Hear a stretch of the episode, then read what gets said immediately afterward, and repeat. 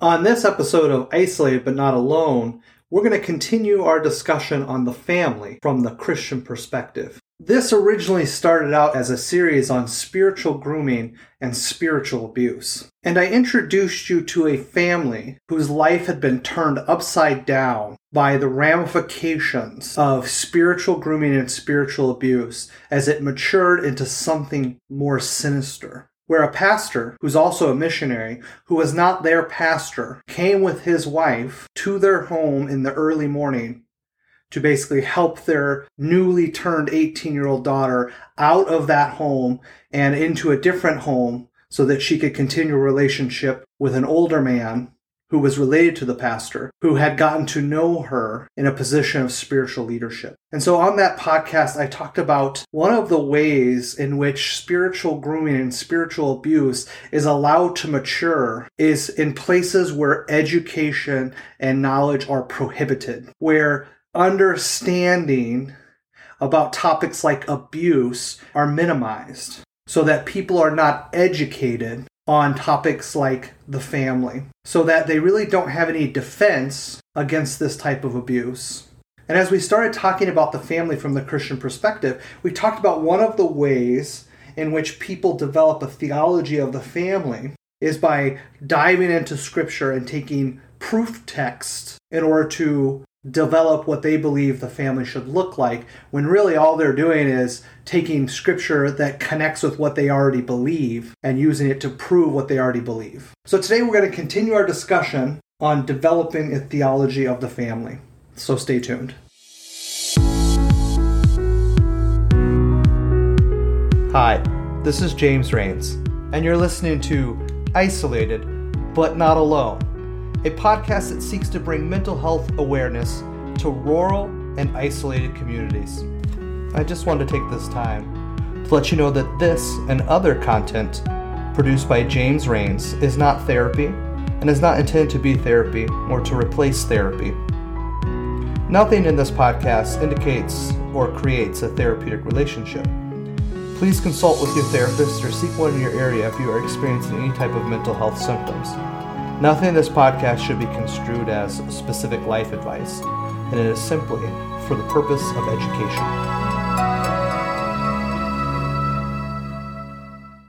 Welcome back to Isolated but Not Alone. So, we've been talking about the family from the Christian perspective. And we've been talking about this because of the previous podcast series on spiritual grooming and spiritual abuse. We have seen recently that these two things are rampant within evangelical Christianity. I've been reading a really good book called The Subtle Power of Spiritual Abuse by David Johnson and Jeff Van Vonderen. And this book was written in the 90s. Actually, it was published in 1991. And it's just an excellent book. I had heard of it before, but I'd never actually read it. And someone who had been listening to my podcast said, Wow, you should really read this book. You're saying a lot of the things that they said. And I have had a long history of learning from people about this subtle power of spiritual abuse. And so some of it is cutting edge, meaning that we're just now finding out and doing studies and seeing the results of spiritual abuse that has been rampant within the church. But this book was kind of something that was written early on where these two men tried to put words to something that they were experiencing or hearing from people that came to them for help. And though spiritual abuse has been a topic that has been discussed more recently, spiritual abuse has been around for a very long time. And so it's excellent. It's a great book. I would highly recommend it. Again, the name of it is The Subtle Power of Spiritual Abuse. And what's interesting is I've had an overwhelming response from my podcast on spiritual grooming and spiritual abuse. And it's very interesting that there are people who are very angry at me for even considering to do a podcast on spiritual grooming and spiritual abuse, which is kind of ironic in a way because a lot of the folks who are very angry at me are telling me to mind my own business, to keep my mouth shut, to stop talking about this because I don't know the truth. And yet they're doing the exact same thing that I am, but are somehow above reproof or reproach. And oftentimes, when I talk with them and I look at the system they're in, that this is because they are in an extremely abusive situation where speaking out, where questioning is disobedience. And disobedience not against the person who's saying it's disobedience, but against God. And one thing I appreciate about David Johnson and Jeff Van Vonderen, and I don't know if I'm pronouncing his last name correctly, but one thing that I really appreciate that, that they do that I wish I would have done better is that they are very grace filled and graceful towards people who are the abusers. And one thing they say is that it's easy to be an abuser in that system. And some people are good people who are just raised in that system and repeat it, right? They learn it and they replicate it. And they honestly believe they're trying to do the right thing out of a spirit of trying to be good and helpful. And that's how subtle this trap is. So if you haven't read the book, read it. It's excellent. And so one of the things that led me into doing this new series on the family was the fact that a lot of abuse comes about when people do not have the tools, the knowledge, or understanding about the family. And so when things are happening that they can't quite put words to, it feels like something's wrong, but they can't put words to it. It's easy then to negate and stuff and suppress that feeling, right? Because they're being told that feelings are bad, that are, they're wrong, that the heart is deceptive and wicked. So last week we began talking about developing a theology for the family. And we had talked about one of the ways to do this is that we are like miners trying to seek out gold and we're digging into the mines of scripture and throwing out everything else except for what we're looking for, that golden nugget. But what we're really doing is that we're digging for truths that already conform to our preconceived ideas. And those things then are just proof texts. And we also talked about how passages that people end up mining really only discuss early Christianity's concern for order and certain relationships. And we talked about how the writers of the book that we're using kind of as our foundation said that they take a broad approach using theology and they take into account principles from psychology, sociology. And then we left off was saying that they base their theology on what they call Trinitarian relationality. And it was kind of like a spoiler because I left it at that. Trinitarian relationality is kind of a complex idea. But basically, it's a belief that all humans are created by a relational, triune God to be in meaningful and edifying relationships. The antithesis of that would be that the world and sin or sinful behavior moves us to shallow, meaningless relationships that are often tearing down or competing with each other. So the authors of this book build on that truth by saying the starting point in developing a theology of the family relationships is this idea of the Trinity. They believe that relationships between family members reflect relationality within the Holy Trinity. They start by kind of describing that we are created in the imago Dei, or the image of God. And this means we have two things we have unity and we have uniqueness that are simultaneous. Oftentimes, when you're studying theology and you talk about the Imago Dei, you talk about things like we're created with a mind, we can think. We're created with volition or will. We can interact in our environment to give out our will. We have emotions. We can connect with our feelings. We can feel things. We can sense things. This takes a different approach, where instead of those things, though those things are included, they also look at the fact that we have unity and uniqueness, just like there is within the Trinity. The task of image bearing, they state, entails a threefold commission from the Creator. First to Adam and Eve, and then to all people, are to govern or be responsible stewards of creation. Second, they're supposed to engage in developing and liberating creation. And third, image bearers redeem certain aspects of creation that have been marred due to human fallenness and sin. Now, to talk a little bit more about what they mean by that, is they ameliorate the effects of sin. Think of it like this when teachers who support at risk students to achieve academically, when people care for widows and orphans, when we help the poor, we are counteracting human fallenness and the marred earth in which we live. I always say that Christians should be more liberal than liberals.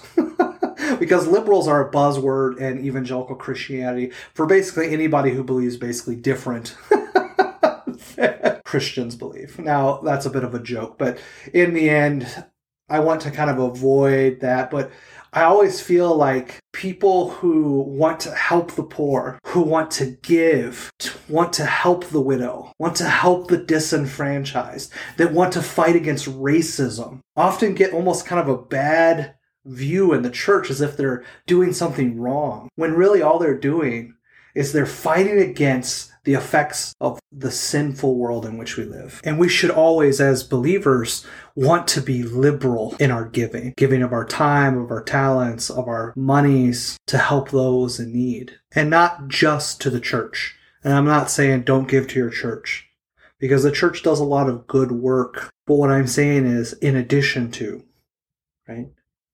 Giving liberally, generously. They go on to say distinction and unity coexist in the Godhead, and they exist amongst family members. And we're going to get more into what that means later on when we talk about emotional fusion and emotional cutoff within families.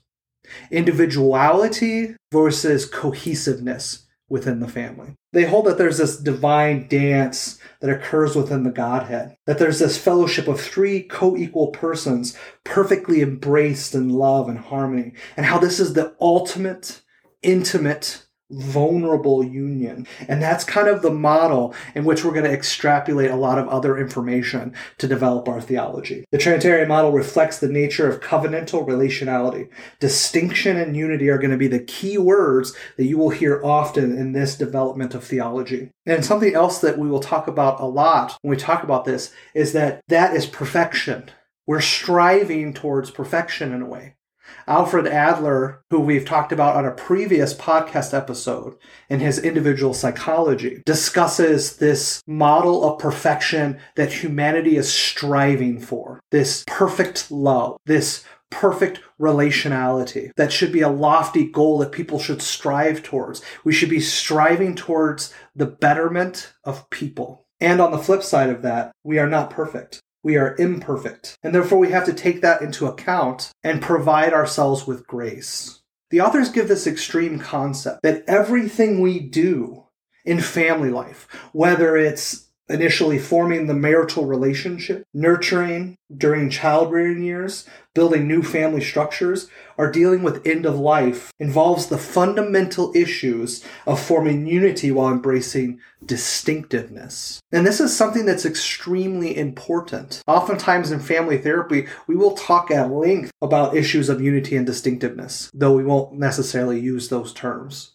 Because there have been myriads and myriads of studies that show that families that have an imbalance, whether in distinction or unity, will have issues. And that's something that speaks volumes to what these authors are talking about when they discuss this understanding of Trinitarian relationality the authors are going to take this a step further and they're going to say they're going to use a biblical analogy in terms of how members of the Godhead act within unity and distinctiveness. And they're going to give some examples of how they do that through covenant, grace, empowerment, and intimacy. So, first they talk about God and relationship. And they're going to kind of use the Old and New Testament and its familial language to describe the creator and his created ones. They kind of see God as a parent and relating to the children of Israel, and Christ as the groom in relation to the church as its bride. The Holy Spirit who indwells and empowers us to be brothers and sisters in Christ. The book goes on to discuss a quote from Ray Anderson in 1982 that uses the concept of co humanity to build a theological anthropology. So humanity is determined then as existence in covenant relation with God. They talk about differentiation achieves the godly purpose of interdependence and cooperative interaction between persons. Unity and uniqueness are the primary vehicles for embodying the image of God. Family, and I love this quote, is where you are loved unconditionally where you can count on that love when you least deserve it. And those are powerful words because oftentimes it's the reverse, where family is where you are loved conditionally and where you cannot count on that love when you need it. And we've all experienced that at some point in time. And that comes back to that fallenness, that imperfection. As we continue to talk through this theology, oftentimes we're going to talk about how we strive for this lofty goal, and oftentimes we fall short. So our best efforts, for example, of creating grace in our relationship often look like law. Our best attempts at empowerment often look like control. And our best attempts at intimacy often look like disconnection. And so as we move forward, those are some of the big concepts we're going to tackle as we tackle the issue of theology within the family.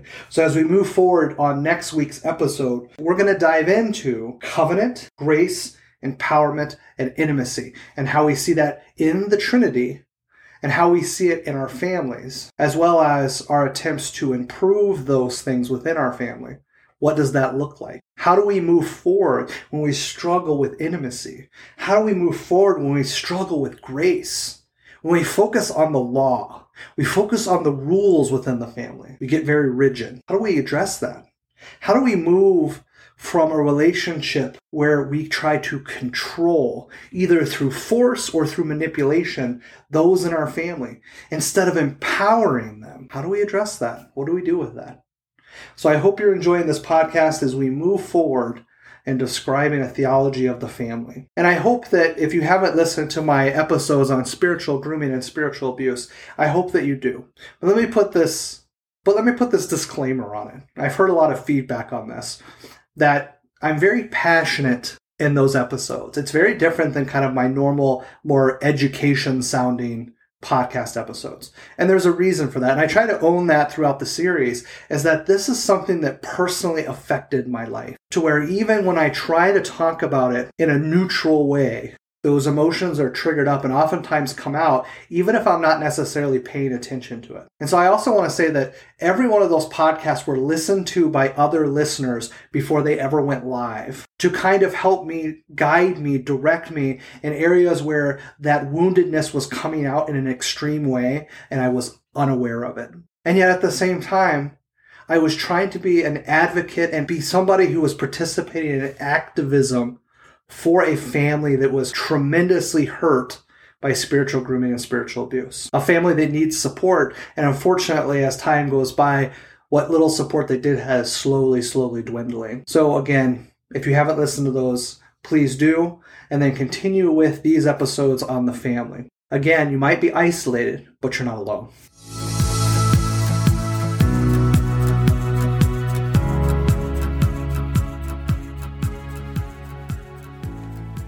Thanks for listening, and I hope you enjoyed this podcast enough to share it with friends and family.